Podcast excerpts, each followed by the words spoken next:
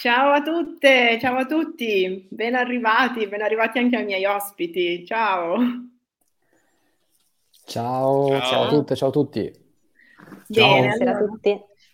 Ci sono anche un bel po' di persone già collegate e vedo anche il contatore che continua a macinare persone iscritte. Bene, intanto grazie io darò questi minuti eh, così di, di, attesa proprio per dare modo a tutti quanti di collegarsi. E nel frattempo ne approfitto per dirvi un pochino come funzionano queste serate insieme e anche ringraziarvi, anzi partirei da quello, nel senso che eh, come forse sapevate, vi abbiamo già detto, questa è un'idea che è nata non troppo tempo fa perché di fatto anche di intelligenza artificiale se ne parla veramente da pochissimo tempo, quindi immaginatevi all'interno del team flowerista abbiamo cominciato a dire ok forse vale la pena approfondire il tema ok? Quel forse cominciava ad esserci verso febbraio a marzo abbiamo detto ok facciamolo seriamente. E da lì eh, abbiamo lavorato concretamente appunto a questo palinsesto, però immaginatevi anche con quanto poco tempo siamo riusciti a organizzare con, e coinvolgere questi speaker, ma soprattutto poi coinvolgere voi, quindi siamo super super felici come team flowerista, tutte le ragazze che hanno collaborato, non finirò mai di ringraziarle, eh, di essere riusciti appunto ad avere 200 persone iscritte. Per noi è un risultato stratosferico, per cui grazie davvero. Allora, eh, in queste serate voi non mi sentirete, io sono molto felice di questa cosa perché vedete sempre me, invece ehm, credo sia giusto, doveroso e sono contenta di dare la parola eh, per ciascuna giornata a una persona appunto che eh, collabora con me in Flowerista, in questo caso è Francesca. Ciao Francesca. Ciao a tutti e tutte. Che è content manager e consulente in Flowerista e si dedica appunto in particolare a tutto quello che è il mondo dello storytelling e quindi ho pensato chi meglio di lei eh, può effettivamente moderare un dibattito intorno a questi temi che ovviamente mh, mm, coinvolgono poi anche tutto il tema delle visual art. Quindi riflessione a 360 gradi sul futuro delle creative industries partendo proprio dal tema storytelling e visual art e direi che siete già 30 collegati, per cui forse vale anche la pena iniziare. Solo un'ultima cosa, le domande dalla community sono sempre graditissime e ci piace che interagiate. Eh, magari facciamo così, teniamo l'ultima mezz'ora per il dibattito aperto, eh, mentre invece mh, mm, diciamo, saranno i nostri ospiti a intervenire in questa prima oretta insieme. Ok? Ciao, mi taccio. Bene, allora intervengo. Buonasera a tutti e tutte, grazie anche da parte mia per essere qui. Sono Francesca, faccio parte del team di Flowerista. Stasera sono qui in uh, qualità di moderatrice per questa serata a tema storytelling e visual arts. Insieme a me ci sono quattro ospiti, oltre a Sara, sono quattro esperti del settore e questa sera faremo una chiacchierata molto informale su temi riguardanti il futuro della, delle creative industries e in particolare di questo settore in cui fanno parte.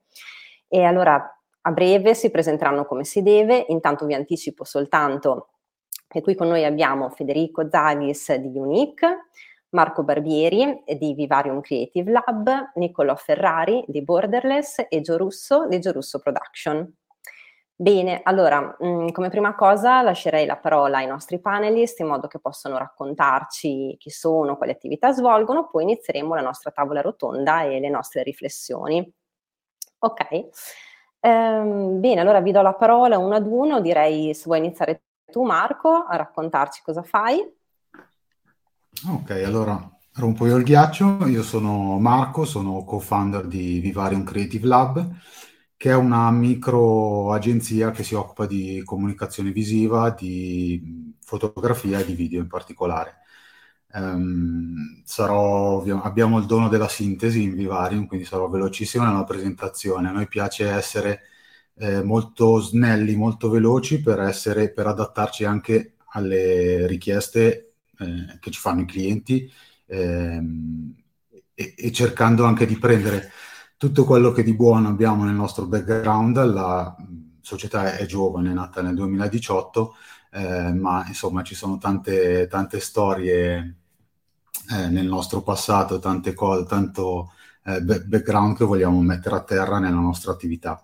Dentro Vivarium ci sono tante cose diverse, ci sono diverse anime, c'è anche la mia attività di autore fotografico, c'è il premiato biscottificio che è sia il nostro studio, sia la nostra sede, sia uno spazio per eh, la formazione o per eh, degli eventi culturali e ogni anno cerchiamo, ogni, insomma, cerchiamo sempre di, di, di, mettere un tassello e di, e di crescere, eh, portando avanti i nostri valori, portando avanti quello in cui noi crediamo molto e quindi una crescita ovviamente eh, gentile, per usare un termine che voi conoscete bene, una crescita sostenibile ovviamente.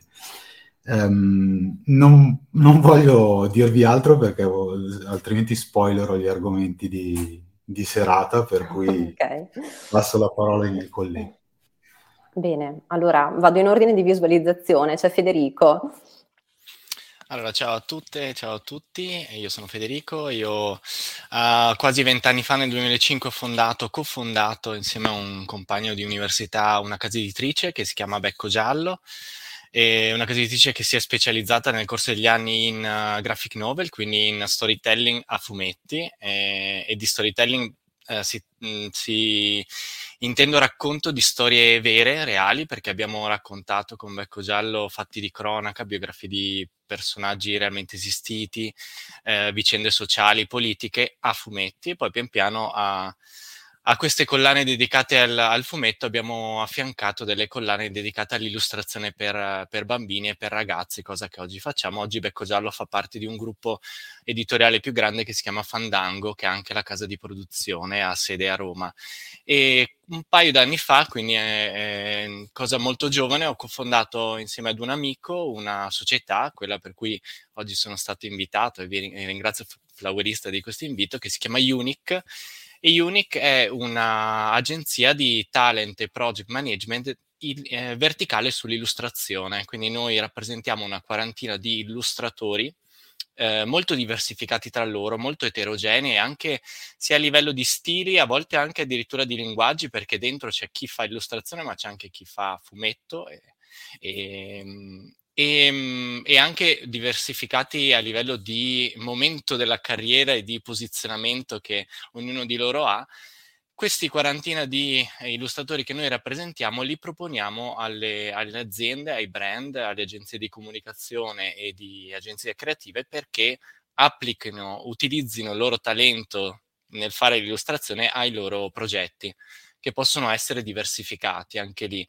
Possono essere progetti di packaging, comunicazione, ADV, live performance, quindi tutto quello che si può fare con il visual. Abbiamo parlato prima, Marco parlava di, di foto, eh, io magari più, più, avanti parlerò più di illustrazione, ma comunque la, la, la possibilità di applicazione sono enormi, quando c'è la creatività sappiamo che eh, possiamo sbizzarrirci a 360 gradi posso sbizzarrirmi anch'io perché di solito sono uno che parla tanto, ma mi metto un punto per ora e lascio la parola.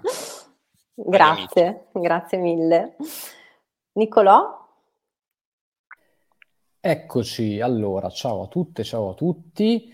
Eh, al contrario dei, eh, delle persone che hanno appena parlato, come vedete io ho uno sfondo che lascia molto all'immaginazione e molto poco al contesto, ma d'altronde Marco ha nominato le foto, Federico ha nominato una casa editrice o comunque delle pubblicazioni. E giustamente io invece ho fondato un collettivo eh, circa quattro anni fa che si chiama Borderless e quindi eh, il perché del mio sfondo e dell'immaginazione è forse spiegato. Eh, a parte questo, uh, io mi occupo di comunicazione da uh, circa 12 anni, 12-13 anni, mi sono sempre occupato solo di questo. Eh, credo nel potere della comunicazione perché connette, perché emoziona, perché è una responsabilità e a me piace prendere le responsabilità e perché di solito ha a che fare con due cose che mi piacciono molto. La prima sono le storie e quindi la loro propagazione, la seconda sono le persone. Io ho eh, lavorato, quindi ho diciamo, portato la mia visione mh, mm, di comunicazione eh, sia nell'organizzazione eventi, quindi eh, nell'ambito sportivo, parlo degli albori, parlo un paio di aerogeologiche fa, Eh, tanti anni nella moda, quindi in industrie più creative e poi mi sono verticalizzato nell'unica cosa che mi ha dato veramente eh, e continua a darmi veramente emozione, che sono appunto le persone e, e, l'arte di mettere insieme talenti diversi tra loro, ma che credono, eh, diciamo, nel fatto che l'unione faccia la forza. È lì che decido di cofondare un'organizzazione eh, che ogni tanto eh, io stesso definisco una disorganizzazione, nel senso che non ha molti confini se non quelli che si vogliono dare. Borderless Collective è essenzialmente un network, una community di eh, creativi che ruotano attorno appunto al, al, filo rosso della creatività e che eh, vedono spaziare al loro interno da fotografi a videomaker a insegnanti, a graphic designer, a interior designer o a comunicatori come il sottoscritto eh, quindi la linfa creativa all'interno di Borderless è molto importante e avendo a che fare con le, con le persone, diciamo che l'altra parola chiave è la condivisione. Quindi la domanda che io mi porto nella gestione anche delle persone e dei loro talenti è come creare valore, creare sistema e mettere a sistema i talenti delle persone. In Borderless proviamo a farlo creando dei team di progetto ad hoc sul progetto e abbiamo al nostro interno fondamentalmente, ormai contiamo una quindicina di persone, 15 attività che viaggiano parallelamente, ma al contrario di quanto vorrebbero le parallele, ogni tanto si incrociano e qualcosa succede. Francesca, ti ridò la palla. Bene, grazie mille. Ok, allora abbiamo Joe, sentiamo la sua storia. Ciao a tutti, buonasera, io sono Joe Russo, nel 2014 mi sono inventato secondo me il lavoro più figo del mondo, si chiama Live Content Creator, ovvero che cosa significa migliorare lo storytelling dei brand in tempo reale, come cercando nuovi punti di vista ed è quello che un po' facciamo. Dal 2014 ad oggi abbiamo diciamo, evoluto il mondo degli snack content dei social, viaggiando per il mondo, abbiamo creato contenuti per il calendario di Pirelli a New York, le Olimpiadi a Rio, seguito produzioni da X Factor alle produzioni di Sky e quant'altro, ad oggi con la Giurusso Production eh, e i nostri 10 fortissimi content creator realizziamo contenuti appunto per i canali social e siamo sempre alla ricerca dell'innovazione di surfare su questa innovazione e quindi l'intelligenza artificiale a noi ci piace tanto. A te la parola, Francesca. Ottimo. Bene, allora, visto che hai citato le intelligenze artificiali, non so se eh, ci abbiate fatto caso, ma per promuovere Future Create abbiamo pubblicato delle locandine un po' particolari e con delle immagini che effettivamente richiamano anche il tema del futuro. E la cosa però più interessante, secondo noi, è il modo in cui sono state realizzate e visto che a creare è stato proprio uno dei nostri panelist, ovvero Marco, chiederei proprio a te, Marco, di raccontarci come effettivamente le hai create. Wow, provate a indovinare. Allora, Facciamo create... un sondaggio. Dai, facile, usando Midjourney ovviamente, nel, nel, periodo in cui Midjourney ha cominciato ad essere sulla bocca di tutti o su, nel senso nel, nel nella bolla di tutti sugli articoli quando c'era la foto del, di Papa Francesco con il piumino, insomma, quel periodo lì in cui tutti volevano fare una, volevano eh, creare delle immagini con un bot di intelligenza artificiale generativa. Ho cominciato a metterci la testa lì dentro perché sono un curioso, io mi occupo di fotografia, io ho iniziato a fotografare con la pellicola, per cui immaginatevi cosa, cos'è per me eh, scrivere un prompt, quindi chiedere a, uh, a, un bot di realizzare un'immagine in base alle mie indicazioni. Io che di solito, eh, o comunque la mia formazione è stata quella di eh, cercare l'attimo decisivo che per la fotografia, del, per l'occhio del secolo, per Cartier-Bresson, insomma, per, per, per, quei fotografi lì che per me sono eh, veramente delle divinità, il, il focus. Cosa ho fatto come prima cosa? E mi aiuto con una piccola presentazione. Eh, adesso qui c'è appunto una carrellata di immagini, di mh, fotografie, di illustrazioni che ho realizzato con Midjourney in questo periodo. Eh, le ho messe praticamente in ordine cronologico, quindi andrà anche come percorso di, di eh, di psicanalisi personale per capire quanto sono, perché ho realizzato un certo tipo di immagini, se sono migliorato o meno. La prima immagine che ho realizzato è questa, semplicemente per il fatto che è la fotografia che io ho sempre voluto realizzare, eh, ma o per pigrizia, perché non ho voglia di svegliarmi presto, andare a cercare questa immagine nei boschi del nord Italia, eh, o per um, appunto condizioni particolari, nel senso eh, non sono un grosso amante di fotografia naturalistica, eh, faccio un altro tipo di fotografia, faccio paesaggio, quindi figuratevi. Eh, però ho chiesto a Midjourney di realizzare questa immagine, quindi ho cominciato con eh, il, mio primo prompt è stato appunto eh, aiutami a creare l'immagine di un cervo e, e ho, con diverse impostazioni in base alla luce, in base allo sfondo. Devo dire per essere la prima immagine che ho creato non, è, non mi sembra per niente male, poi vabbè, insomma, me lo, me lo, dico da solo, però comunque l'effetto è stato abbastanza eh, sorprendente, anzi molto sorprendente, soprattutto per le aspettative che avevo. Eh, per cui ho cominciato a, a, generare altre immagini, ho cominciato a generare eh, sia immagini iperrealistiche, come era quella di prima, quindi chiamiamole fotografie, sia grafiche, perché è un'altra cosa che o non, non, son, non ho mai fatto eh, per pigrizia, per poca voglia, per poca attitudine o per, per poca capacità, sono le illustrazioni.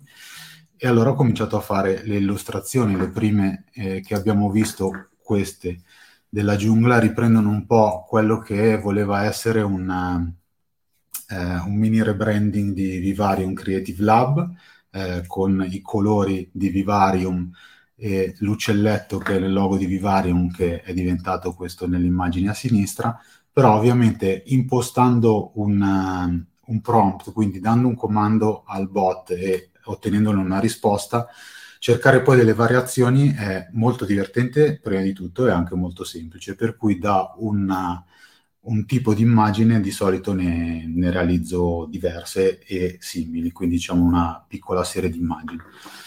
Da lì in poi ho cominciato appunto a realizzare eh, alcune, alcune illustrazioni, questa sulla città di Milano in rosa per esempio, ma anche sulla mia città, sulla città di Varese, ho cominciato a, a, a, a chiedere delle cose più specifiche al al bot, chiedendogli anche di ehm, interpretare alcuni stili pittorici, alcuni, alcuni stili autoriali e dei soggetti ehm, molto particolari. Quello a sinistra è, è, o dovrebbe essere o vorrebbe essere il lago di Varese, per esempio, e quello a destra Sacro Monte di Varese, che sono diciamo le nostre due piccole medagliette che ci mettiamo al, sul petto e oh, si fa quel che si può.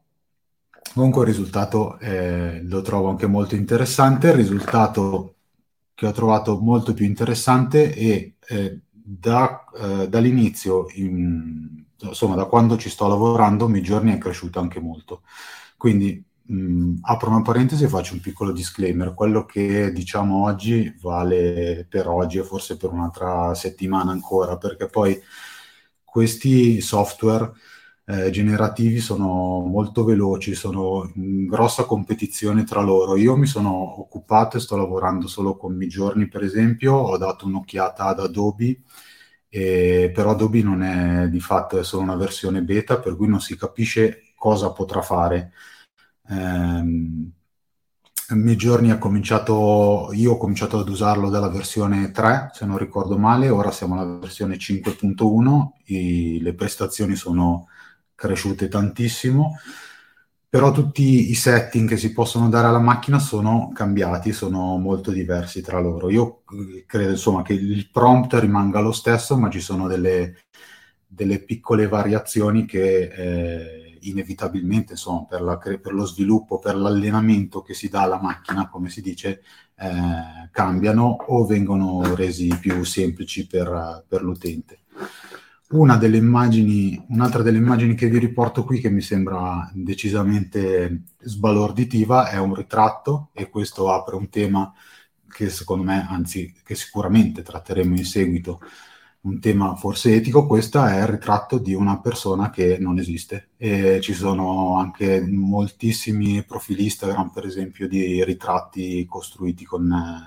eh, con Midjourney o comunque in generale con, con l'intelligenza generativa. Insomma, qui si apre un altro tema di discussione abbastanza grosso.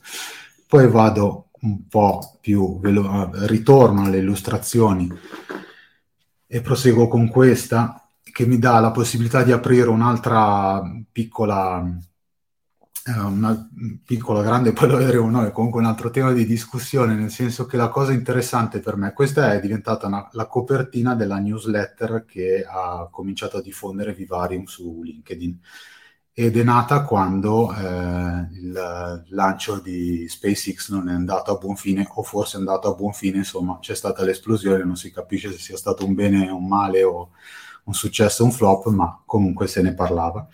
In quel periodo ovviamente eh, ehm, raggruppando degli articoli, eh, degli spunti di riflessione che io trovavo interessanti, questo mi sembrava una bella immagine da creare.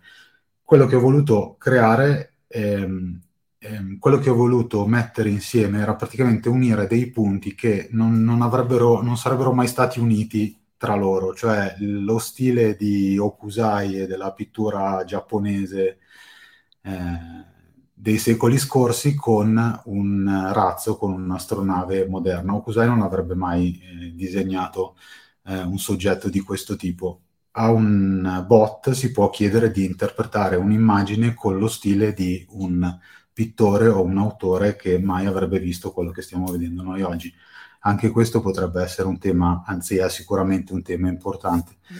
Ed è un tema che secondo me è fondamentale per la creatività perché la creatività, la, almeno opinione personale, la cosa più importante che fa il creativo è mettere assieme due aspetti che mai si sarebbero eh, messi insieme eh, individualmente, spontaneamente. Un'altra, altre immagini ve le faccio vedere un po' più velocemente, ma questa è un'immagine generata con Midjourney 5.1, quindi con l'ultima versione di Midjourney e già insomma si vede quanto eh, l'iperrealismo sti- sia arrivato. E l'ho messa di fianco a questa foto che è sempre stata creata con Midjourney 5.1 ed è un'altra piccola, piccolo spunto di riflessione, è una fake memory, è una foto che potrebbe benissimo essere una foto degli anni 30 oppure una delle prime, delle prime foto, de, se non ricordo male nel prompt avevo... Eh, chiesto di raffigurare il porto di Glasgow piuttosto che insomma, un porto del nord Europa eh, negli anni 30 e questo tipo di fotografia potrebbe eh, ehm, ovviamente ricalca le, lo stile delle foto realizzate in quegli anni lì si vede la grana grossa della pellicola si vede una vignettatura insomma per un tecnico io ci provo comunque insomma eh, mi, mi, interessano molto gli aspetti fotografici, questo tipo di riproduzione fotografica è davvero, eh, è davvero eh, interessante, è davvero ben fatto.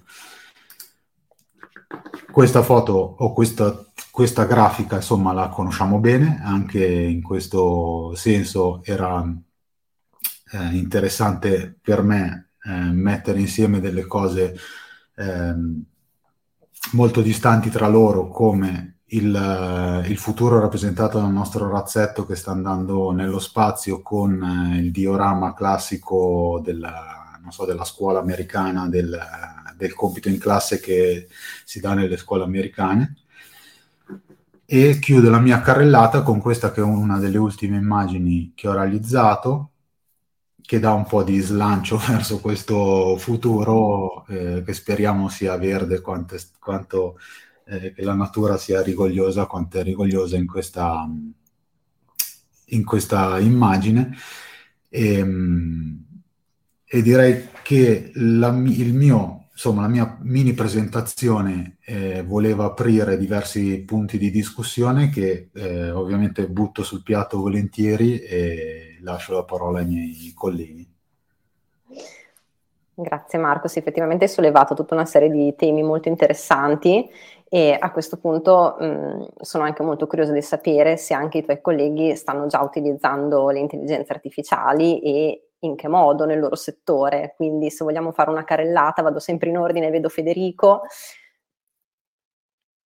Uh, sì, allora, uh, gra- grazie, grazie Marco, perché eh, effettivamente hai messo lì dei piccoli Lego su cui co- possiamo costruire un bel po' di, di riflessioni e, mm, e, anche ascoltare se ci sono delle domande. Credo che uno dei punti interessanti sia proprio quello di allargare o stringere il punto di vista nostro della discussione. Se noi parliamo di um, punto di vista un po' più ristretto e focalizzato sulle nostre attività. Adesso eh, rispondo alla domanda, nel senso che eh, per quanto riguarda Unica, noi eh, alcuni brand, alcune agenzie mh, hanno chiesto così in via quasi solo un po' più curiosa e preventiva se cosa ne pensassimo e come ci ponessimo nei confronti dell'intelligenza artificiale e anche cosa potessimo proporre a livello di servizi poi per loro a, con, con, questo strumento. E, oh, lo chiamo ancora strumento barra media, ma non lo chiamo ancora linguaggio, ma poi magari possiamo discutere anche di questo. Ehm, noi eh, stiamo eh, concretamente stiamo strutturando una mostra eh, di fotografia generata con intelligenza artificiale incentrata su uh, quello che potrà essere il mondo nel 2050 eh, a seguito di tutto ciò di, di non esattamente eh, positivo stiamo facendo nel piane- con il pianeta, nel pianeta, quindi dove ci sta portando, cam- dove ci porterà il cambiamento climatico, il nostro voglia di insistere nell'inquinare la Terra, eh, al, raccontato con una sorta di reportage fotografico dal 2050. Ovviamente per farlo, eh, reportage fotografico utilizzeremo eh, la, l'intelligenza artificiale. Questo è il nostro primo esperimento come agenzia eh, di, di, per produrre un, un, prodotto fatto con l'intelligenza artificiale.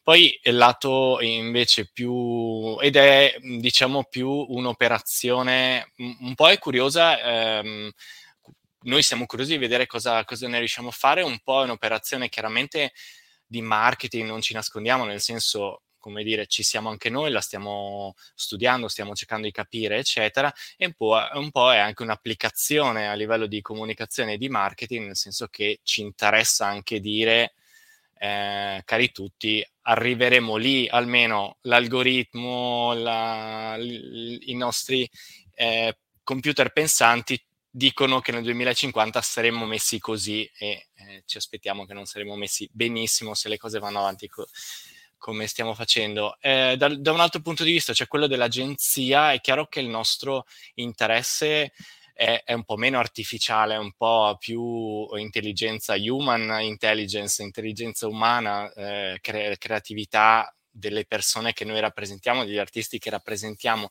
Questo non esclude che come fatto da Marco dietro la tastiera, cioè che, che, ci sia una tastiera davanti e ci sia un monitor e, un aiuto, uno strumento come quello dell'intelligenza artificiale per poi produrre una, un'illustrazione.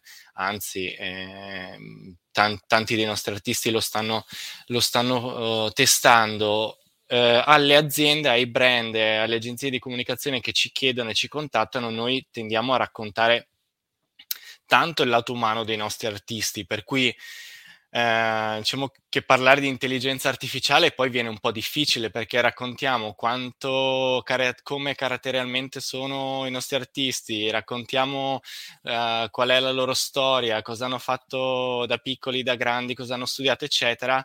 Quindi li, li, li presentiamo come persone prima ancora che come artisti e poi arrivare a parlare di intelligenza artificiale è un po' più, eh, un, po più un salto ecco, che, che, che che magari non è la prima cosa che ci viene in mente come, come agenzia. Detto questo, ci stiamo, la, stiamo, la stiamo testando e sperimentando. Ok, bene, grazie. Eh, chiedo a Niccolò invece qual è la sua esperienza.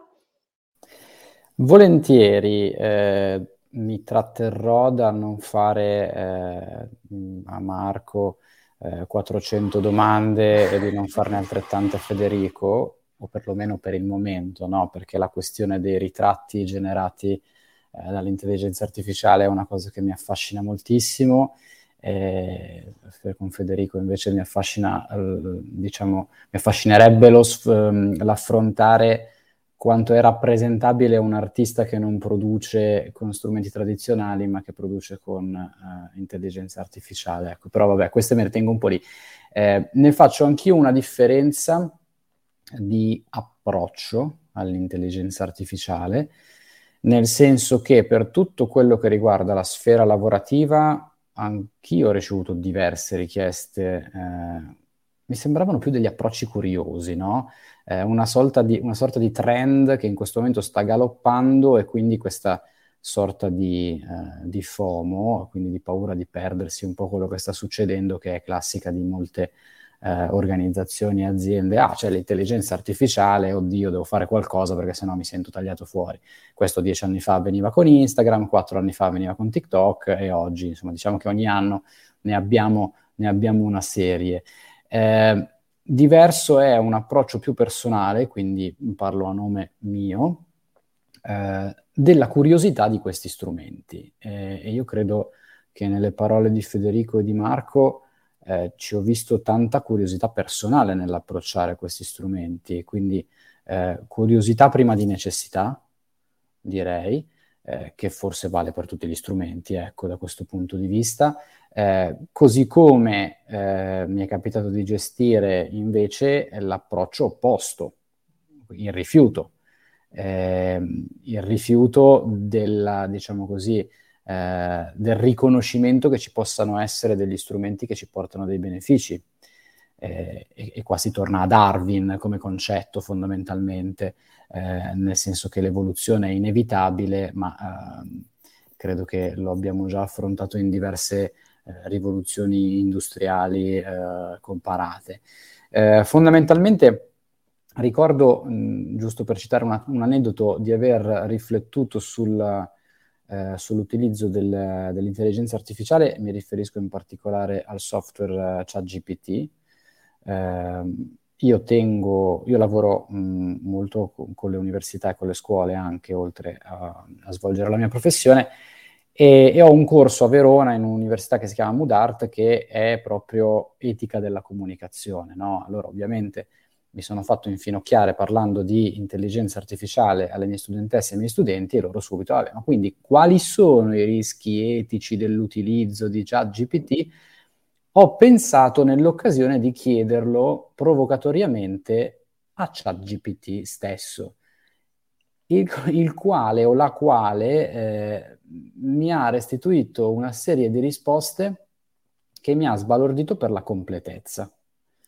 Eh, e quindi per il ragionamento estremamente umano che c'era dietro, eh, anche per le fila con cui veniva tirata la risposta. Quindi io credo che se in qualche modo l'intelligenza artificiale si basa su impulsi e attivazioni che vengono date dagli esseri umani, eh, penso che sia un'intelligenza che tenda ad assomigliare questo all'essere umano e questo è molto affascinante.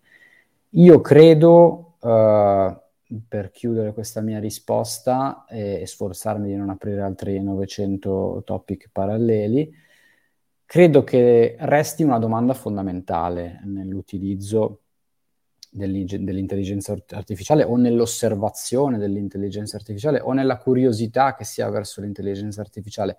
Ed è una domanda che pongo spesso nel mio modo di fare comunicazione. La domanda è perché?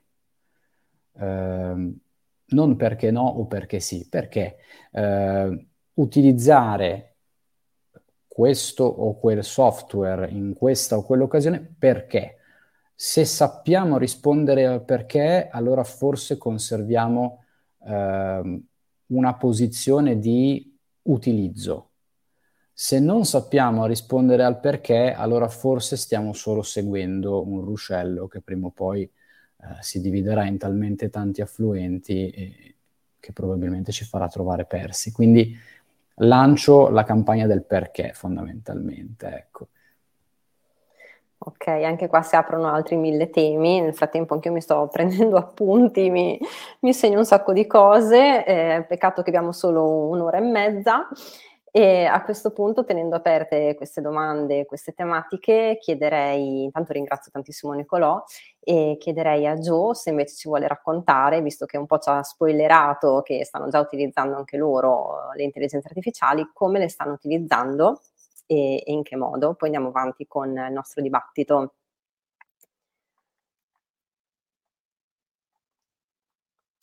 Joe, forse lo abbiamo perso.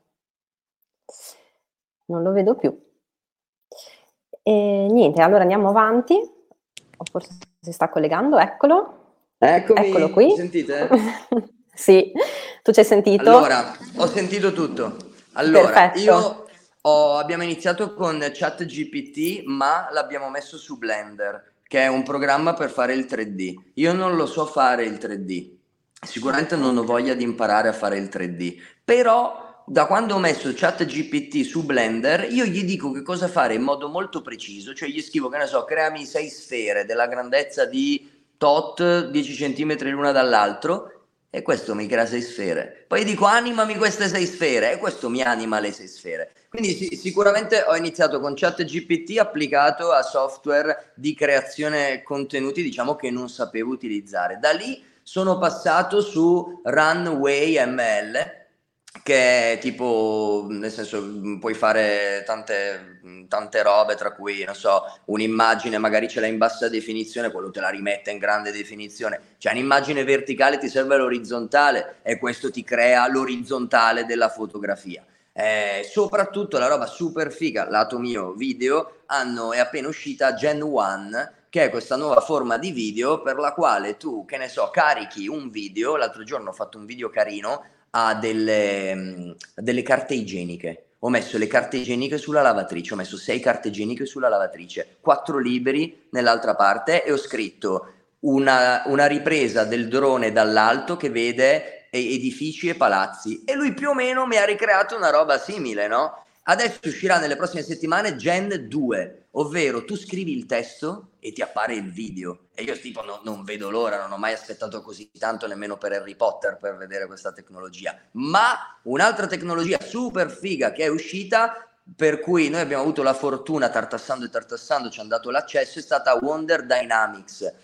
È un sito di cui fanno parte della società i fratelli Russo, che non c'entrano con me, ma sono quelli che hanno fatto i film della Marvel. No, avete presente i cartoni tipo per Guardiani della Galassia, quelle robe lì? Ad oggi quella tecnologia è utilizzabile. Che cosa ti fa fare Wonder Dynamics? Io mi faccio un video di me che vi saluto, poi pigio sul frame, quindi sull'immagine della mia faccia e scelgo il personaggio 3D da metterci in mezzo. Quindi all'istante io posso diventare un robot, un altro personaggio, è, ma ogni volta che io faccio un movimento, questa cosa, diciamo, l'applicazione ti permette di avere lo specchio del tuo movimento con l'intelligenza artificiale. Ad oggi, se mi chiedi, Francesca, ma Gio, come lo utilizzi durante i tuoi contenuti in tempo reale per i brand, la mia risposta è non lo utilizzo, perché comunque è anche importante, noi creiamo i contenuti in tempo reale, all'istante durante gli eventi, quindi non li consegniamo dopo domani, li consegniamo mentre l'evento è ancora in atto.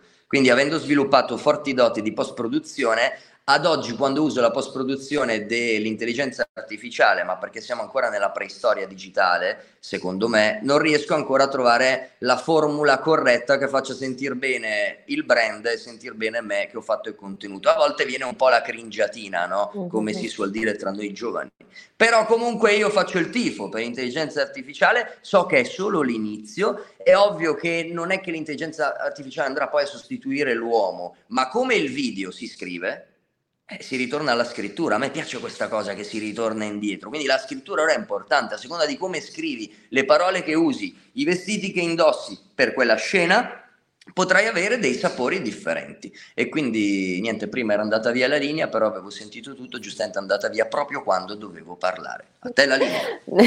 Nessun problema, anzi grazie mille. E, mm, mi stavo chiedendo a questo punto, visto che tutti voi eh, utilizzate diversi strumenti di intelligenza artificiale, se mh, sono strumenti facili da utilizzare, cioè tutte le persone che ci stanno ascoltando probabilmente si staranno chiedendo posso utilizzarli anch'io o perché voi avete particolari conoscenze, vi siete formati in modo specializzato, verticale, cosa, cosa mi potete dire su questo? Eh, Marco? Po- posso inserirmi velocemente sì, certo, certo. una roba su, su questa cosa? Che a, a volte uno pensa che quando prendi la tecnologia, no? in generale ogni persona, l'essere umano, pensa sempre di non essere portato a una cosa, no? Ah, io i video non li ho mai fatti, io non sono un tizio creativo, io queste robe non le ho mai fatte. Io Mid Journey non lo so utilizzare, ma non è che ho avuto intenzione di dire mi ci metto e provo e quant'altro io ho accettato il fatto di Midjourney, io non lo so utilizzare, quindi uso Runwhale, ma lo devo combinare insieme a tante altre intelligenze artificiali per avere un prodotto un pochino carino. Quindi secondo me la vera risposta non è capire se è facile, perché nella vita nulla è facile e se è facile, allora chi lo fa? Nessuno lo deve fare. La vera domanda che dobbiamo chiederci è, ma tu com'è, com'è che ti può servire sta roba nel tuo business? Perché nel mio business alimenta la creatività ma negli altri business, nel tuo business, com'è che la usi? Perché solo per cambiarci le facce ci facciamo dei bei meme da metterci su WhatsApp. Quindi, secondo me, oggi se tu usi l'Apple Store, per esempio, io faccio tutto da smartphone, quindi uso lo smartphone. Nel mio caso, quello che vi posso dire è che c'è un'applicazione molto carina che molti di voi avranno già visto su TikTok che si chiama Clone AI. Clone AI in inglese, non IA. AI.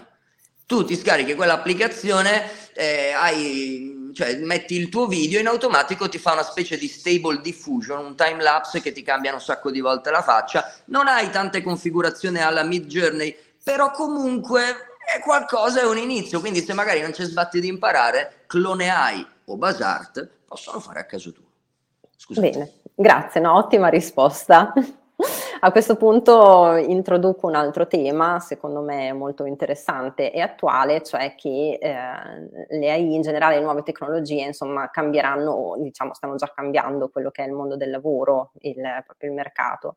Quindi mi stavo chiedendo nel vostro settore mh, mm, se tutti voi state percependo curiosità anziché diffidenza e come secondo voi impatteranno queste nuove tecnologie su un settore come quello di storytelling e visual arts.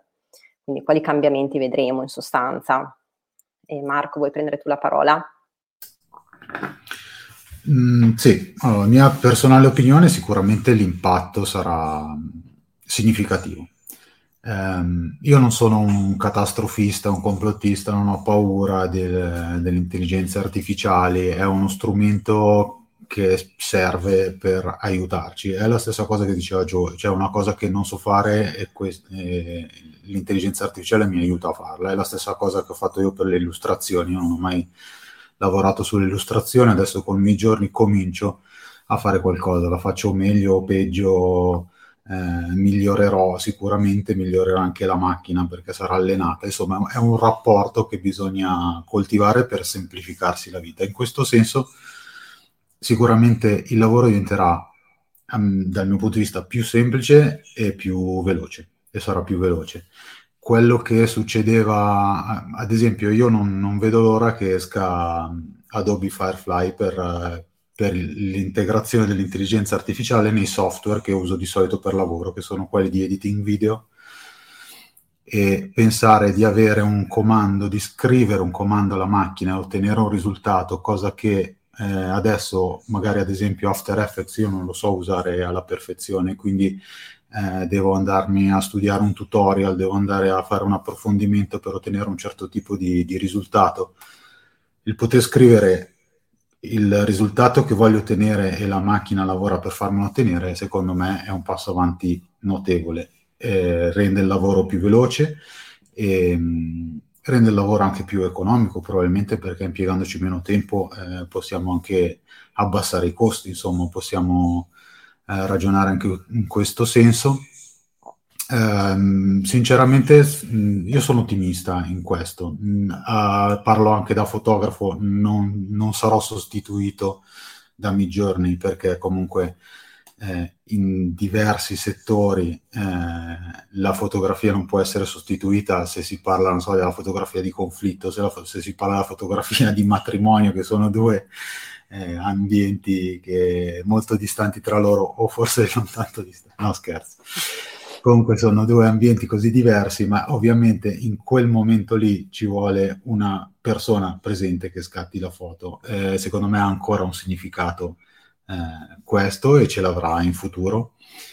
Um, non conosco, eh, butto un altro spunto di riflessione, non conosco il mondo dei programmatori, eh, di chi scrive le stringhe di programma, eh, cosa che mh, probabilmente, mh, cioè settore che probabilmente sarà quello che subirà una grossa eh, un grosso condizionamento all'utilizzo delle intelligenze artificiali. Sicuramente le intelligenze artificiali scrivono le stringhe di codice più velocemente di come lo scrivono gli esseri umani. Non so se fanno le foto migliori o peggiori, ma comunque le fanno, sicuramente fanno le grafiche eh, e stiamo a vedere se migliori o peggiori. Insomma, capire cosa è meglio o peggio è sempre complicato. Ultimo punto di riflessione e poi eh, passo la palla. Eh, guardavo ieri sera un, uh, boh, un, servizio del telegiornale, insomma un documentario, c'era eh, un approfondimento sullo studio che produce Wallace e Gromit, non so se conoscete gli autori di Galline in fuga, insomma questi pupazzetti di plastilina che sì, vengono animati a passo 1 e sono dei pupazzetti che vengono praticamente scolpiti ad ogni fotogramma, quindi c'è una persona che con uno stuzzicadente crea il sorriso, eh, distende il sorriso o fa la camminata e quindi muove il pupazzetto, scatta un frame e questo frame diventerà un'animazione. Questa cosa sicuramente l'intelligenza artificiale o comunque i software di animazione, un, um, un'animazione in questo senso la fanno in, non so, in un centesimo del tempo che serve per fare una puntata di Wallace e Gromit. Eh, però credo che noi dobbiamo essere in grado di riconoscere il valore. Da una parte chi produce Wallace e Gromit deve spiegarci come l'ha prodotto e dall'altra parte noi eh, dobbiamo eh, capire che quello è un altro tipo di lavoro. L'intelligenza artificiale non può sostituire quel tipo di lavoro lì, può fare una cosa simile, può fare una cosa che si avvicina, può fare una cosa anche che piace di più, eh, però non può fare la stessa cosa. Ecco, lì, lì c'è un, insomma, l'impatto umano va anche comunicato e va anche capito da, dall'utenza. Certo, grazie. Federico, invece tu cosa ne pensi? Ma ehm, prima di tutto vorrei semplicemente parlare della, del, della mia esperienza con Midjourney solo per rispondere a una domanda che avevi a un certo punto fatto, nel senso che non, io non, mi sono, non ho avuto la pazienza di imparare a scrivere i prompt, ma, sempl- ma ho, ho, utilizzato una delle mille interfacce che ci sono oggi e ce ne saranno ancora più performanti in futuro per scrivere, per generare un prompt. Quindi hai un'interfaccia, nel mio caso era semplicissima, creata con un file Excel in cui c'era, c'erano solo flag da mettere sostanzialmente, no? risposte multiple da dire voglio questo, voglio quell'altro, voglio questo, voglio quello stile, eccetera, ten- menu a tendine e alla fine, una volta scelto un po' tutto, veniva fuori il prompt che copì, incollavo e attaccavo su Midjourney e, e poi Midjourney dava la sua risposta. Questo era per dire come anche abbastanza semplice eh, sia utilizzare tante cose che sembrano complesse, complesse e lo sarà sempre di più. E per quanto riguarda invece il nostro lavoro, eh, lo dicevo prima, noi eh, spendiamo gran parte del nostro tempo come agenzia a, raccontare quelle che sono eh, le persone che stanno dietro un tratto, un disegno, per cui eh, la, moltissime volte il brand si innamora di quella persona prima ancora del disegno che poi viene fatto, cosa che li met- mette un po' al sicuro, almeno da questo punto di vista, e, ehm, alcuni tipi di lavoro, alcune attivazioni rispetto a cose che possono nascere con, con, l'intelligenza artificiale o sostituite eventualmente dall'intelligenza artificiale. Io credo tantissimo nella, nella, mh, nel potere della direzione artistica, direzione editoriale, eh, pensiero creativo. Mi viene sempre in mente, appartenendo al mondo dell'editoria, mi viene sempre in mente eh, 10-15 anni fa, quando ci fu l'hype, il boom self, del self-publishing, ancora oggi c'è per carità, e, ehm, e che, che, però non prese piede più di tanto eh, e dal, ovviamente il mio punto di vista non è proprio eh, oggettivo al massimo, però quello che mi rispondevo era eh, tu hai hai, ti sei formato con una certa esperienza, un occhio, diciamo, e anche un'esperienza dal punto di vista editoriale del mercato, come funziona, come non funziona, come si vendono o meno i libri, per, eh, quali storie stanno andando, quali storie andranno in futuro. Eh, è difficile che uno si inventi da zero, a meno di grandi geni, eh, di fare anche il tuo lavoro, perché ma- magari è già bravo a scrivere molto bene, ma un po' meno poi a seguire la parte di direzione editoriale, in quel caso direzione artistica, nel caso ad esempio del, del, del visual di cui stiamo parlando oggi, o fa- di fare, fare il, il regista magari sei bravissimo a creare dei video, ma magari non sei bravissimo a mettere in piedi un montaggio, una regia, insomma, saper fare tutto in maniera uh, molto qualitativa, come oggi è richiesta da tanti brand, non è semplice, per cui non è solo, non può essere un, uno strumento a sostituire tutta quella sapienza che ci vuole per le varie professioni che fino ad oggi hanno, hanno fatto quel lavoro lì. E questo mi mette molto a mio agio al, a, a, alla luce del, comunque della mia anzianità eh, nei confronti della tecnologia. Uh, però nemmeno, nemmeno, io sono un catastrofista, anzi tutt'altro, sono apertissimo a vedere cosa, cosa ne viene. Mi spaventa molto, questo sì, grande, il grande disequilibrio che c'è nel, um, nel bacino di dati a cui fa accesso, a cui ha accesso in questo momento l'intelligenza artificiale, che è uno anche dei grandi temi che si dibattono online e non solo online nella letteratura, cioè il, la maggior parte dei dati che ci sono oggi su, su web e che sono anche eh, la sorgente cui va, in cui va a pescare Midjourney, ChatGPT, eccetera, sono dati che provengono da un certo tipo di comunità eh, popolazione che non è rappresentativa del 100% del, della popolazione mondiale e questo si riflette moltissimo nel, ad esempio nel, nel visual che ti produce un, uh, un Mid Journey eh, che generalmente ha determinate caratteristiche anche quando rappresenta le persone hanno determinate caratteristiche eh, fisiche eccetera quindi mi viene da pensare che se usato male, eh, l'intelligenza artificiale potrebbe mh, non solo generare dei falsi, come il, ad esempio il falso ritratto di, che, che ci, ci, mostrava prima Marco, eh, ma anche generare disinformazione molto pericolosa, come già abbiamo visto certe, certi esempi nei, nei, certo. nei mesi scorsi.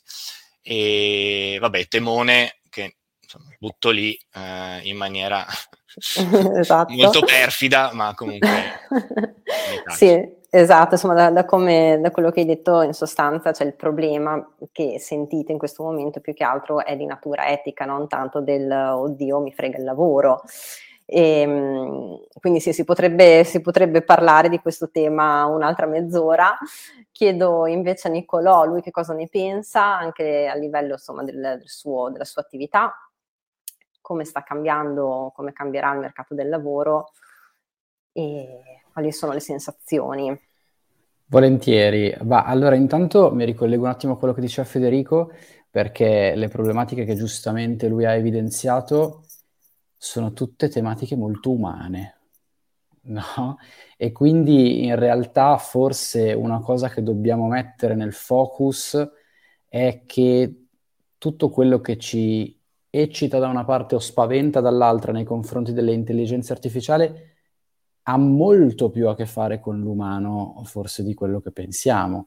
Eh, il problema della privacy è un problema essenzialmente umano, il problema della fake news è un problema essenzialmente umano ed è un problema che io non credo possa né nascere né morire con le intelligenze artificiali eh, ma eh, fondamentalmente con chi le crea e forse con chi le utilizza.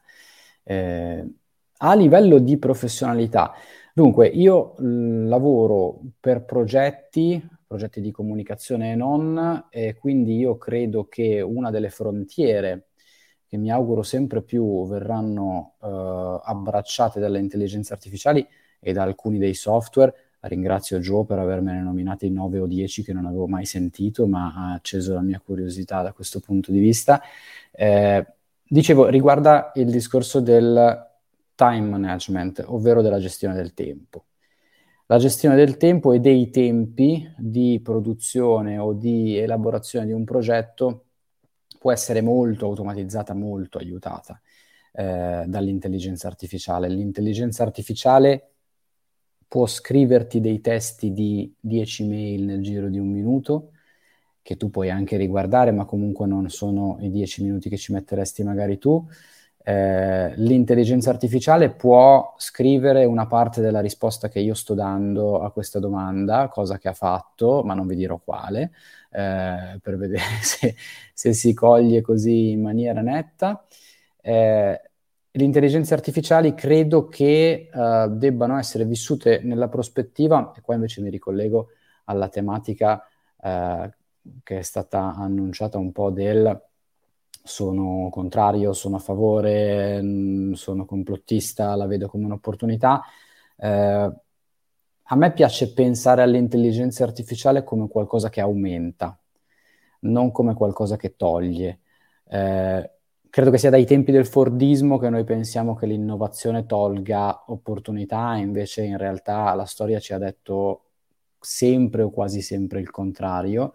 E, e io credo che sia così anche questa volta. Credo che l'approccio che noi possiamo avere alle intelligenze artificiali è quello di aumentare le possibilità che noi abbiamo, non di sostituirle o di sostituirsi, uh, quindi mh, non approcciare alle intelligenze artificiali per sottrazione, perché eh, in fin dei conti eh, Joe prima ci ha elencato in un minuto 15 applicazioni, ma le ha cercate lui per dei suoi bisogni, per ottenere dei suoi risultati, per migliorare, per aumentare qualcosa, non si sono autoproposte al suo lavoro in modo che lo potesse svolgere eh, diversamente.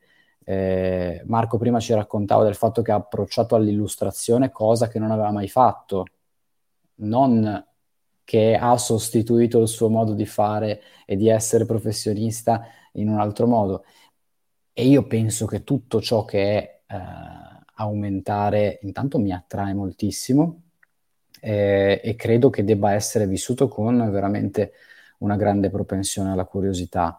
Eh, noi tendiamo a essere un po' forse antropologicamente spaventati dal cambiamento, dall'innovazione, ne siamo anche attratti in realtà, ma questo essere spaventati forse fa sì che noi aspettiamo uh, di avvicinarci a determinate adozioni o applicazioni una volta che sono sicure, fissate, spiegabili, eh, che insomma diciamo le percepiamo come come morbide, eh, il grande periodo eh, del, dei lockdown ci ha insegnato che l'adozione tecnologica in persone che, penso magari a generazione eh, altra rispetto alle nostre, non l'avevano mai adottata, può essere volendo rapidissima, se solo se ne intravede un bisogno eh, mia madre adesso sa fare delle videochiamate, cosa che prima le, face- le avrebbe fatto, credo, strippare il cervello eh, in condizioni normali. Perché? Perché ne ha avuto bisogno.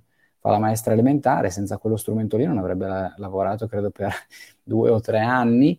E quindi credo che ci voglia da parte eh, di chi è pioniere, ma anche di chi eh, ha un punto di vista privilegiato, eh, sia nei confronti delle persone che nei confronti delle tecnologie, un atteggiamento eh, di grande avanscoperta, eh, che è un po' insito, credo, nell'essere umano, ma credo, e mi trovo molto d'accordo con quello che diceva Gio prima, che se noi abbiamo una, un obiettivo e quindi un perché, che era quello che dicevo anche nella mia risposta precedente, un risultato lo troviamo.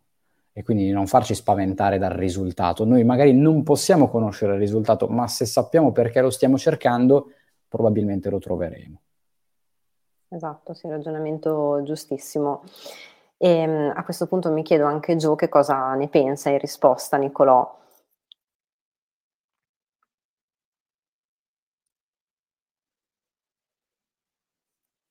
Prova, prova. Ecco, adesso ti sentiamo, sì. Eh, perché sono entrato dal telefono e purtroppo quando pigio metto in muto poi non metto in muto. Allora, eh, apro una parentesi, l'ho scritto nella chat. C'è un sito che è tipo il Google delle intelligenze artificiali, ogni giorno è aggiornato, minimo inserimenti 6 al giorno, siti su intelligenza artificiale. L'ho messo in chat futurpedia.io, sito gratuito, ce l'hai per la qualunque a qualunque, puoi rifare la voce di deepfake, puoi rifare la faccia di, puoi fare i tuoi corsi con il tuo 3D di te che parla, puoi fare la qualunque, Futurpedia. Però qual è il problema? Eh, quel pollo di Icaro, Seth, Go, eh, Seth, Seth Godin, ha scritto questo libro, a un certo punto, tipo pagina 12 dovrebbe essere, si parla dell'uomo, a differenza degli anni 90 e l'ingresso, prima degli anni 90 e eh, ingresso negli anni 2000, no? e dice a un tempo, se il tuo papà era avvocato e il papà del tuo papà era avvocato, che a te viene nonno, te nipote, andavi a fare l'avvocato.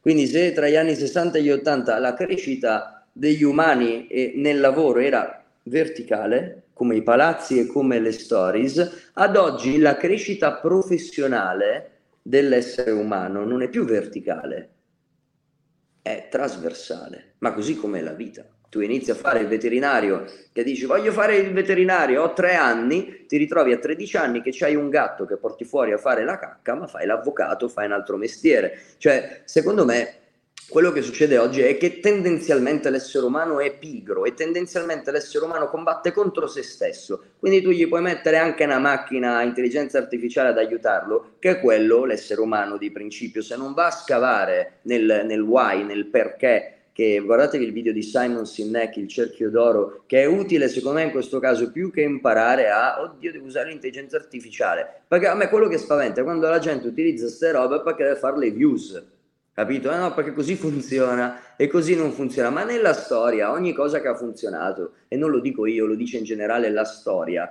prima faceva cagare, cioè prima non ha funzionato. Secondo me, prima ancora di voler fare le cose fatte bene con l'intelligenza artificiale, bisogna trovare uno stato nel... cioè, quando iniziavo a fare i video, io non ero bravo, ma non li facevo per diventare bravo. Ora ti posso garantire che sono forse il più veloce in Europa a montare i video all'istante, te lo posso quasi garantire, ma ci ho impiegato più di dieci anni. All'inizio facevo schifo, l'anno dopo facevo schifo, il terzo anno facevo meno schifo Dopo cinque anni facevo ancora un pochino schifo, ma è la curiosità che poi ti manda avanti.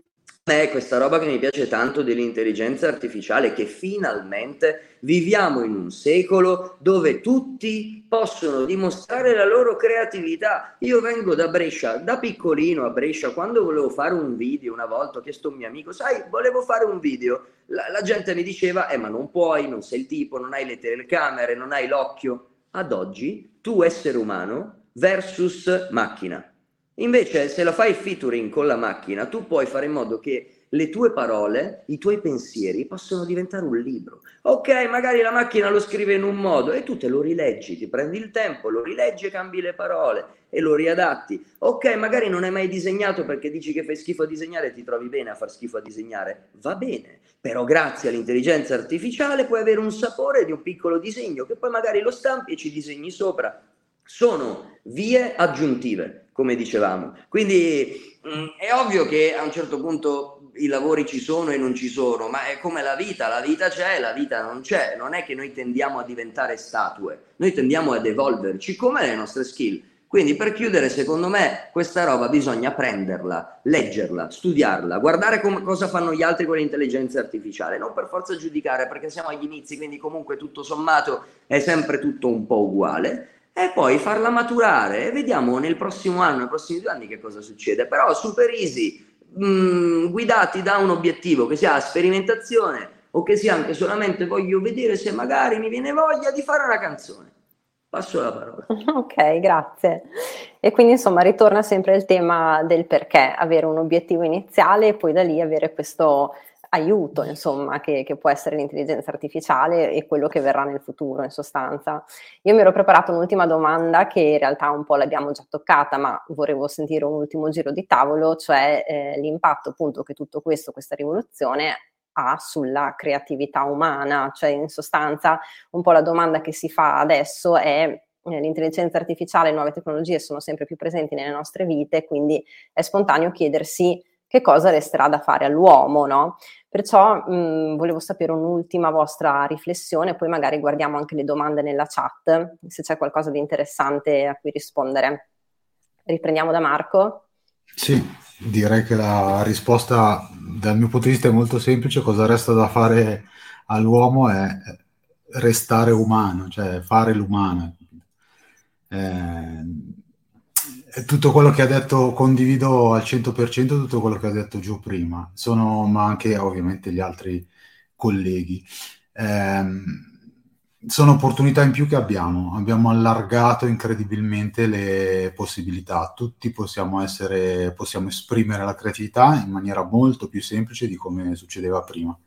Io non so se sono il, il più grande tra voi, ma oltre a le difficoltà, quello che diceva Joe, quando eh, le difficoltà di quando si era ragazzini e si voleva fare il video, c'erano degli strumenti che costavano tantissimo, che erano eh, grossi, che erano pesanti, ci volevano, bisognava conoscere eh, come lavorare la pellicola per fare un montaggio, insomma, una, era una cosa molto complicata. E adesso questa cosa si è semplificata talmente tanto che ha a portata di tutti cosa deve fare l'essere umano, dal mio punto di vista, è non tralasciare questa opportunità qua, metterci la testa, dire la propria, dire la propria opinione, confrontarsi, ehm, controllare anche perché, e mi ricollego a un punto molto importante, l'intelligenza artificiale non, non dice la verità, ma perché non è fatta per dire la verità.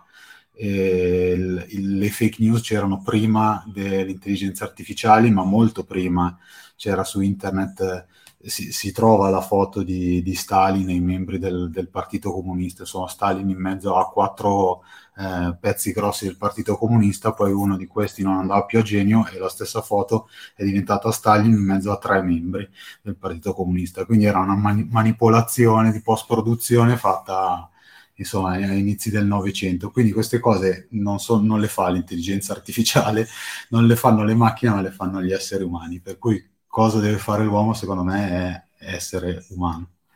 Giusto, grazie. Federico? Eh, beh, sulle fake news volevo solo pun- puntualizzare che sì, è vero, si sono sempre fatte ed è molto umano, giustissimo. È vero che all'aumentare degli strumenti che abbiamo a disposizione è più facile farle, produrle, generarle, quindi ormai anche se una volta ci voleva un montaggio un po' complesso e un po' di skills, oggi com- come, come, stiamo raccontando è facile anche farle. E um, la creatività, concordo con, con Marco non, e con, con, con Joe, con, tutti, non, non, va a perdere il, il, suo grandissimo ruolo. Io, artisti che eh, non accenderebbero uno schermo praticamente mai, ma che amano andare, non so, nel bosco a guardare il cielo e lì hanno lo spunto, l'istinto, la genialità e la trovata per disegnare qualcosa. Come, come d'altra parte ce ne sono molti che lavorano con la testa bassa davanti all'iPad o davanti allo schermo e a cui magari le gli stimoli che può dare una immagine generata a caso da Midjourney possono a, a loro volta generare della creatività nei loro cervelli. E, ho visto in, in questi anni, eh, anche nel, nel, ruolo di, anche nel, nel, mondo editoriale, quanto l'accesso alle informazioni eh, grazie a internet ha, ha, ha migliorato anche la ha facilitato la produzione di, di libri, di storie, nel nostro caso fare una storia di cronaca a fumetti a volte era un po' complesso perché a volte era complesso trovare la documentazione di quella stessa storia. È chiaro che con l'aumentare delle informazioni eh, questo ha permesso di avere più informazioni e quindi anche poter eh, scatenare la creatività su più informazioni. Credo che a maggior ragione, avendo più strumenti come anche quelli dati dall'intelligenza artificiale, si possa generare ancora maggiore creatività. Per cui...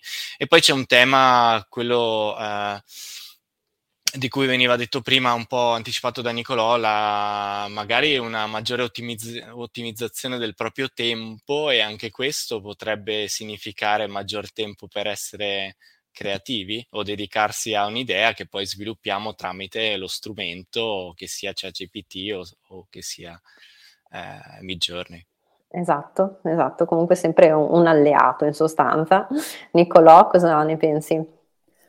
Ma mi piace molto questa, questa cosa che stava dicendo Federico, questa sorta di creatività intermedia, cioè di utilizzare le intelligenze artificiali non come fine, ma come mezzo.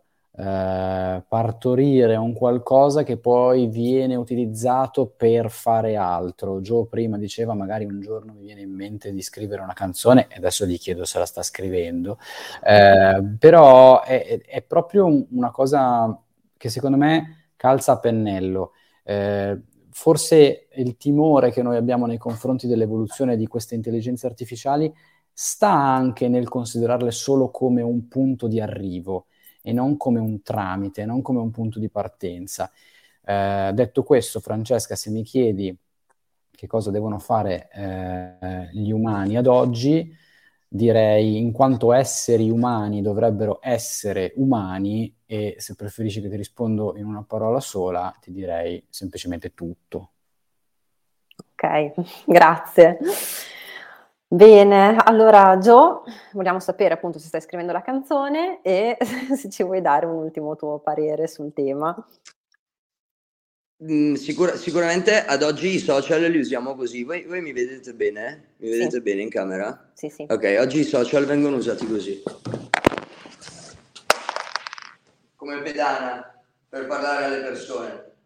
E l'intelligenza artificiale oggi sembra che voglia metterci su un'altra pedana. Invece se noi usiamo i social e l'intelligenza artificiale come, ped- come ponte, non come pedana, come ponte per arrivare alle persone, allora magari per gioco la canzone con l'intelligenza artificiale la scrivi e la componi.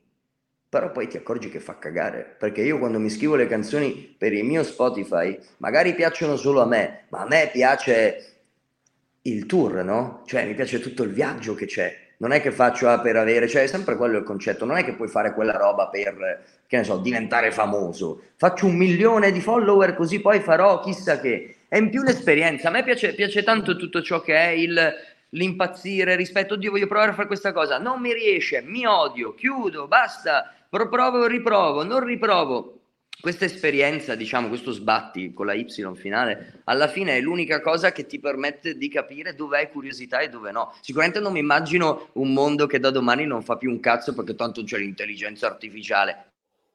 C'è un film molto carino che hanno messo su boh, Apple TV penso, e c'è questo mondo dove a un certo punto sono tutti, tutti guidano con le macchine a intelligenza artificiale, con le macchine con la musichetta carina, c'è un LED di un pupazzino che guida la macchina, tutti simpatici.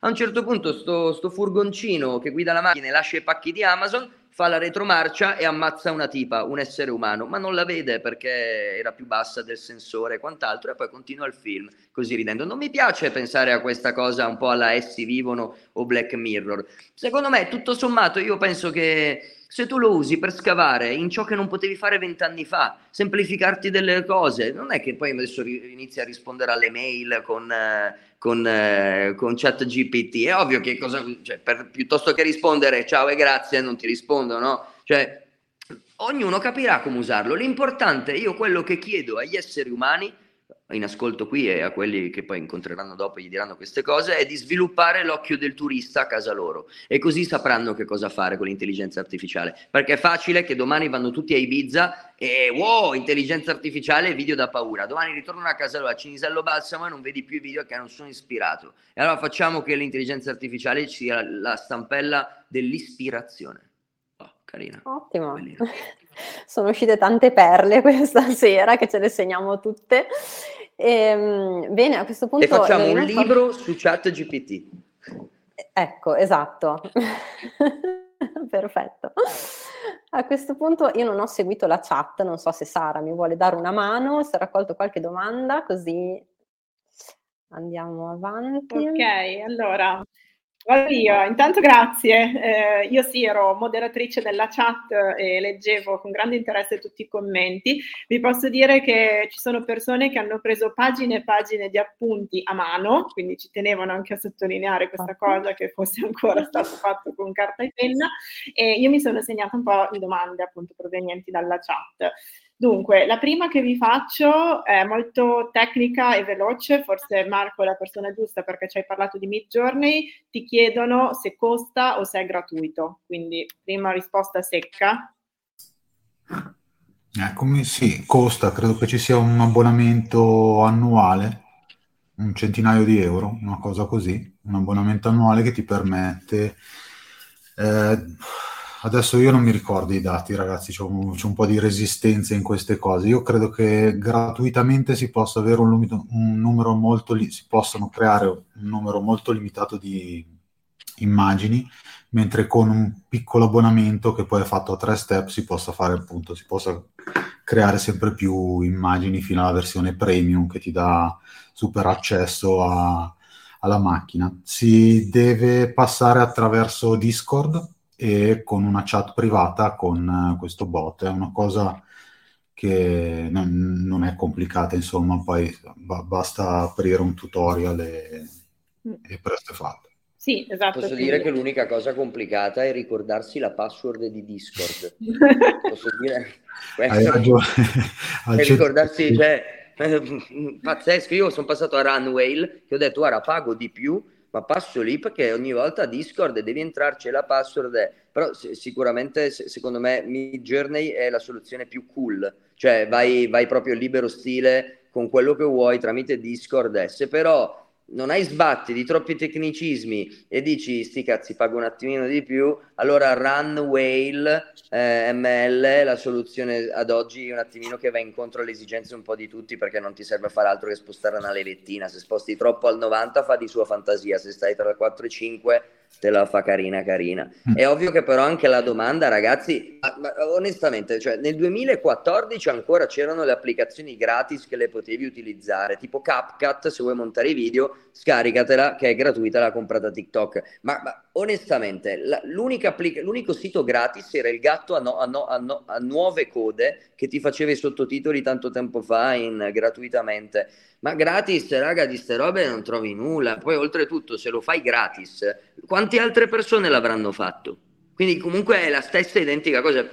Piuttosto aspetti e non lo fai perché è la fase iniziale. Nella fase iniziale costa tutto un botto. Tu calcola che io per scaricarmi Gen, Gen 2, Gen 1, 15 secondi di video ti fa, ti fa fare. 15 secondi di video.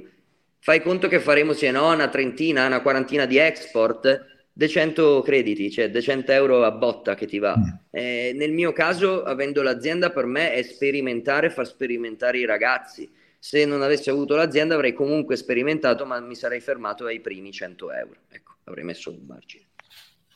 Sì, okay. poi scusami se, se intervengo, eh, se non ricordo male io ho fatto l'abbonamento a Midjourney qualche mese fa, non so se sono cambiate le cose, ma c'è proprio un non paghi, non, pu- non puoi e non potresti poi dipende da te, ma non potresti usare commercialmente ciò che generi, paghi, cominci- puoi usare commercialmente ciò che stai generando utilizzando Midjourney, quindi mm, è, gi- è, giusto pagare se poi vuoi anche avere una finalità di utilizzo commerciale di ciò che stai, su cui sì. stai lavorando. Corretto, sì, hai fatto bene a precisare, esatto.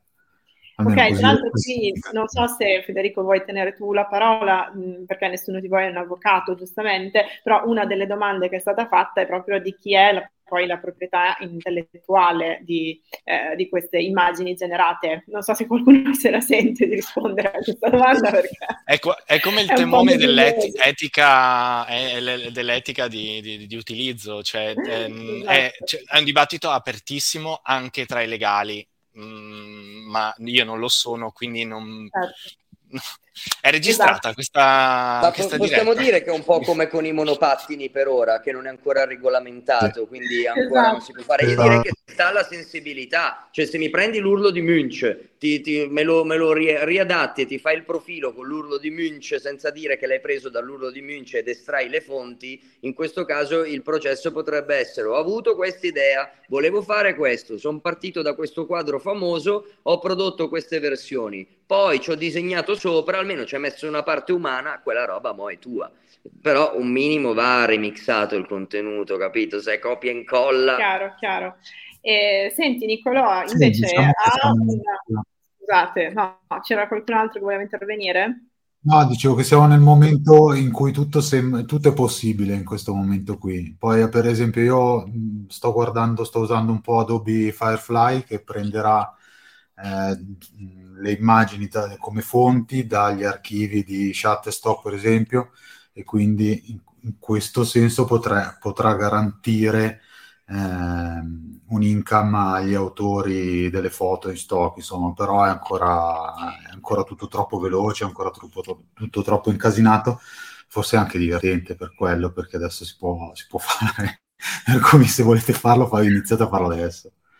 Allora, sì, eh, il fatto che tu abbia citato un basic income, diciamo, per eh, le fonti, quindi quelle illustrazioni, quelle immagini, quelle fotografie eh, da cui sono stati attinti i dati che poi sono serviti per generare eh, altre immagini a loro volta, questo è un altro tema super dibattuto dai dai legali e l'Unione Europea sta lavorando alla legislazione proprio in questi giorni sull'intelligenza artificiale e chiudo la parentesi.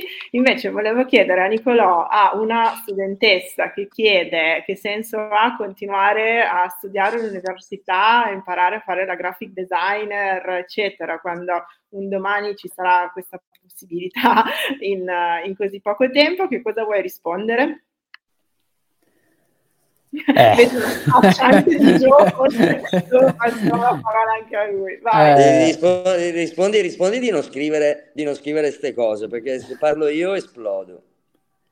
Eh, mi avvarrei volentieri della facoltà di non rispondere, ma dato che eh, mi è stata fatta questa domanda, ma il valore secondo me resta il medesimo se non aumentato, nel senso che se consideriamo le intelligenze artificiali come un ponte, come diceva Gio prima, o come questa creatività intermedia o mediata, e, e quello che è la propria formazione personale non c'entra, non c'entra assolutamente niente, nel senso che eh, a livello di, di, formazione, lo dice la parola, la formazione è eh, dare forma eh, o tentare di formarsi la propria conoscenza.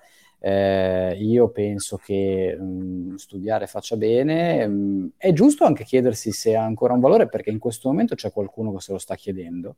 C'è qualcuno che si sta chiedendo per quale motivo dovrei mai rispondere a una mail del professore quando può farlo ChatGPT per me. Eh, è un tema, forse la responsabilità di chi sta dall'altra parte o di chi interagisce, eh, diciamo, con questo tipo di dubbi è eh, fondamentalmente fare capire il valore della formazione, che è un valore che di solito non si esaurisce. Certo. Eh, Gio? No, eh, cioè che, che, allora, allora che, che, cos'è un uomo se, senza lo studio e la cultura? Allora è un divano con un uomo sopra no? no però, è un portatelecomando. Io sinceramente metterei un filo in discussione i programmi scolastici in sé per sé, capito? La mia no. domanda era anche volutamente provocatoria, l'ho reinterpretata. No. Se, secondo me, secondo me è, è normale, è no, non possiamo, cioè, è normale che un software si crei in un lampo e sconvolga la creatività ma non puoi cambiare lo, come, come, funziona lo studio oggi in Italia. Cioè, il bello dello studio, che sia le elementari, le superiori o l'università, è che non è che lì apprendi le robe, lì conosci la gente che ti dà, diciamo, dei tappeti elastici temporali con cui, che ne so, il professore ti, ti rompe il cazzo sulla storia dell'arte. E la storia dell'arte te la studierei da solo, non ti piace, ci andrai con la fidanzata, non hai sviluppato interesse, passiamo ad altro. Ma l'università serve per il fatto che vai lì fisicamente. Saltato, era la connessione? Era l'agitazione che, che, che c'era. Eh, no, eh, io sono d'accordo al 100% con quello che dice Gio. Cioè è importante anche a prendere il treno per andare all'università e vedere la gente sul treno per andare all'università e fare due chiacchiere, fare due chiacchiere mentre sei in coda. Insomma, io ho fatto il pendolare per tutti gli anni universitari. Non è importante solo quello che si studia, è importante anche andarci proprio e vedere la gente, capire come funziona un'altra cosa rispetto a quello che che si fa a casa. Mm-mm. Io penso andasse, poi adesso mi cerco di interpretare quello che sta dicendo Gio, comunque pe- penso sia quello. Ok, sempre sul più bello cadi, mannaggia.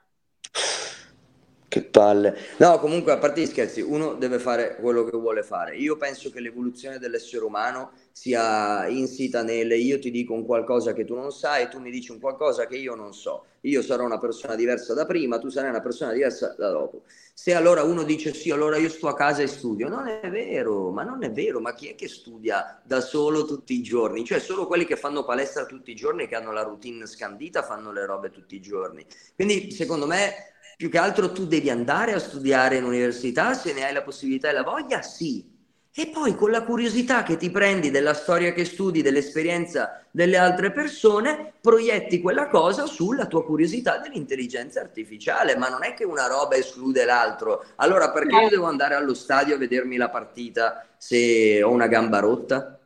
Cioè, chiaro, chiaro. Capito? Cioè, studiamo, studiamo, raga. Ok, esatto. Allora dove studiamo? Perché un'altra domanda è stata, ma voi questo upskill o reskill o chiamatelo come volete, comunque vi siete tutti formati no, costantemente, avete imparato a usare questi strumenti nuovi. Insomma, non è che ci siano attualmente tanti provider di questa formazione. Avete fatto tutto da soli, ci sono dei tutorial online, come avete fatto? Chi vuole rispondere? Ma se volete parto io che sono il più anziano, credo, del gruppo, quindi quello che te- tecnicamente dovrebbe avere più difficoltà, ne...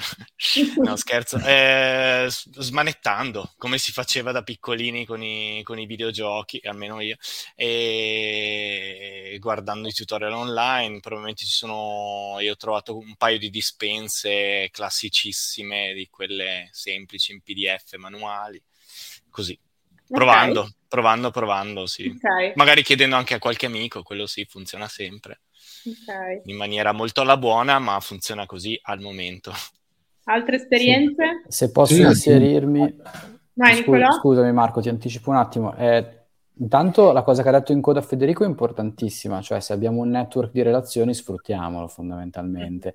Eh, credo che poi ci sia da sottolineare l'attitudine alla formazione cioè, mi spiego meglio, se non mi sono mai formato negli ultimi 15 anni da quando lavoro, e sarà difficile che comincio a formarmi perché adesso è arrivata l'intelligenza artificiale. Quindi è un po' anche una questione di spirito, di attitudine e di modalità di affrontare. Se sono abituato a formarmi e voglio farlo, ancora torno indietro di due, il modo lo si trova. Lo trovo, ok. Vai Marco. Sì, ehm, ci sono molti corsi per diventare prompt designer, che è questa nuova figura, insomma, che è l'uomo che, che dà il comando giusto alla macchina, che dà la risposta desiderata. Ehm, vale quello che forse è una delle prime cose che ho detto, insomma, il, il periodo è un po' strano, per cui que- questi corsi, questa formazione deve essere molto agile, perché questi strumenti crescono, cambiano, se uno ha imparato ad usare Midjourney, come dicevo, in un modo, adesso si usa in un altro modo, o magari le cose che hai appreso prima non servono più. C'era tutto il discorso nello stile di, e davi il nome del, eh, del pittore, dell'artista che ti interessava, cosa che adesso forse non si usa più a livello tecnico, insomma, eh, per entrare nello specifico. Eh, però fa, fa, bene la formazione e anche questo è un discorso che abbiamo già affrontato. Eh, un corso mh, mm, online fa, fa bene, ti, ti, dà tanti spunti, ti dà tanti eh, momenti di riflessione e poi cominci a prendere un po' di ehm, dire, confidenza a parlare con una macchina. Io, cioè, pa- vi parla uno che non fa le note audio, io non ho mai fatto una nota, una nota audio perché non mi piace parlare proprio con le macchine e quindi ho avuto bisogno di un attimo per sciogliermi. Però, insomma, ci vuole un, pochino di, di pratica, ma sono strumenti, per cui si impara ovviamente utilizzandoli. Ok. Io tipo uso ChatGPT, tipo che ne so, per fare i prompt, allora gli scrivo a ChatGPT, gli dico fai così, poi quando non trovo il prompt giusto, allora vado su GitHub GitHub che ha dove trovi i codici e quant'altro, mi piglio dei codici da lì, li rimetto su chat GPT, cioè è un sì, super sì. sbattimento all'inizio perché non ne capisco nulla nemmeno io, poi mi accorgo anche su Reddit a volte, cerco su Reddit le cose e seguo poi passo per passo e qualcosa esce, capito? Cioè, sì, sì, sì. Eh, io so, però sai che ti dico, io faccio questa cosa prima per poi ho intenzione di un corso e quindi cosa faccio? Io prima studio un po' di robe e così quando pago un corso e lo seguo, io vado già lì con le domande pronte, cioè sono quello che rompe le palle e dice scusa, io ho queste 13 domande, tu puoi rispondermi a queste 13 domande? Sì, ok, allora pago il corso, altrimenti no. Quindi poi il mio obiettivo poi a un certo punto è, è andare a fare un corso o privato con qualcuno che già lo fa, che lo contatto privato e gli dico quanto vuoi per fare un corso? No, io non faccio corsi, lo faresti solo a me? Sì, ok, però ci vado già che ho testato le cose, perché non voglio fare brutta figura poi con il mio professore che mi dice, eh però vuoi fare il corso e non hai studiato nulla, capito? Sì, oppure diciamo ti permette anche di scegliere meglio l'insegnante e il programma stesso, uh, se non sei proprio a digiuno totalmente della materia. Ok, ragazzi, allora abbiamo fatto una certa e sono esattamente un'ora e 29 minuti, per cui volendo essere ligi eh, possiamo interromperci direi qui. Sono venuti fuori un sacco di temi, vi ringrazio tantissimo eh, per come li avete affrontati, per la trasparenza, per uh, l'entusiasmo anche che avete trasmesso. Vedo già tutta una caterva di grazie che stanno arrivando in chat, per cui mi fa piacere. E niente, mi accodo anche io e grazie. Grazie Francesca per aver moderato. Grazie, grazie a te, grazie a voi. È stata una bellissima grazie. esperienza. Esatto, super interessante, no, davvero. Ehm, bene, tutto questo è registrato, per cui chi non fosse riuscito a sentirci live avrà modo di farlo successivamente, andrà anche nel podcast, per cui anche lì rimarremo. E grazie ancora, ci diamo appuntamento per domani, perché domani ci dedichiamo invece al tema del design. E un abbraccio, buona serata a tutti.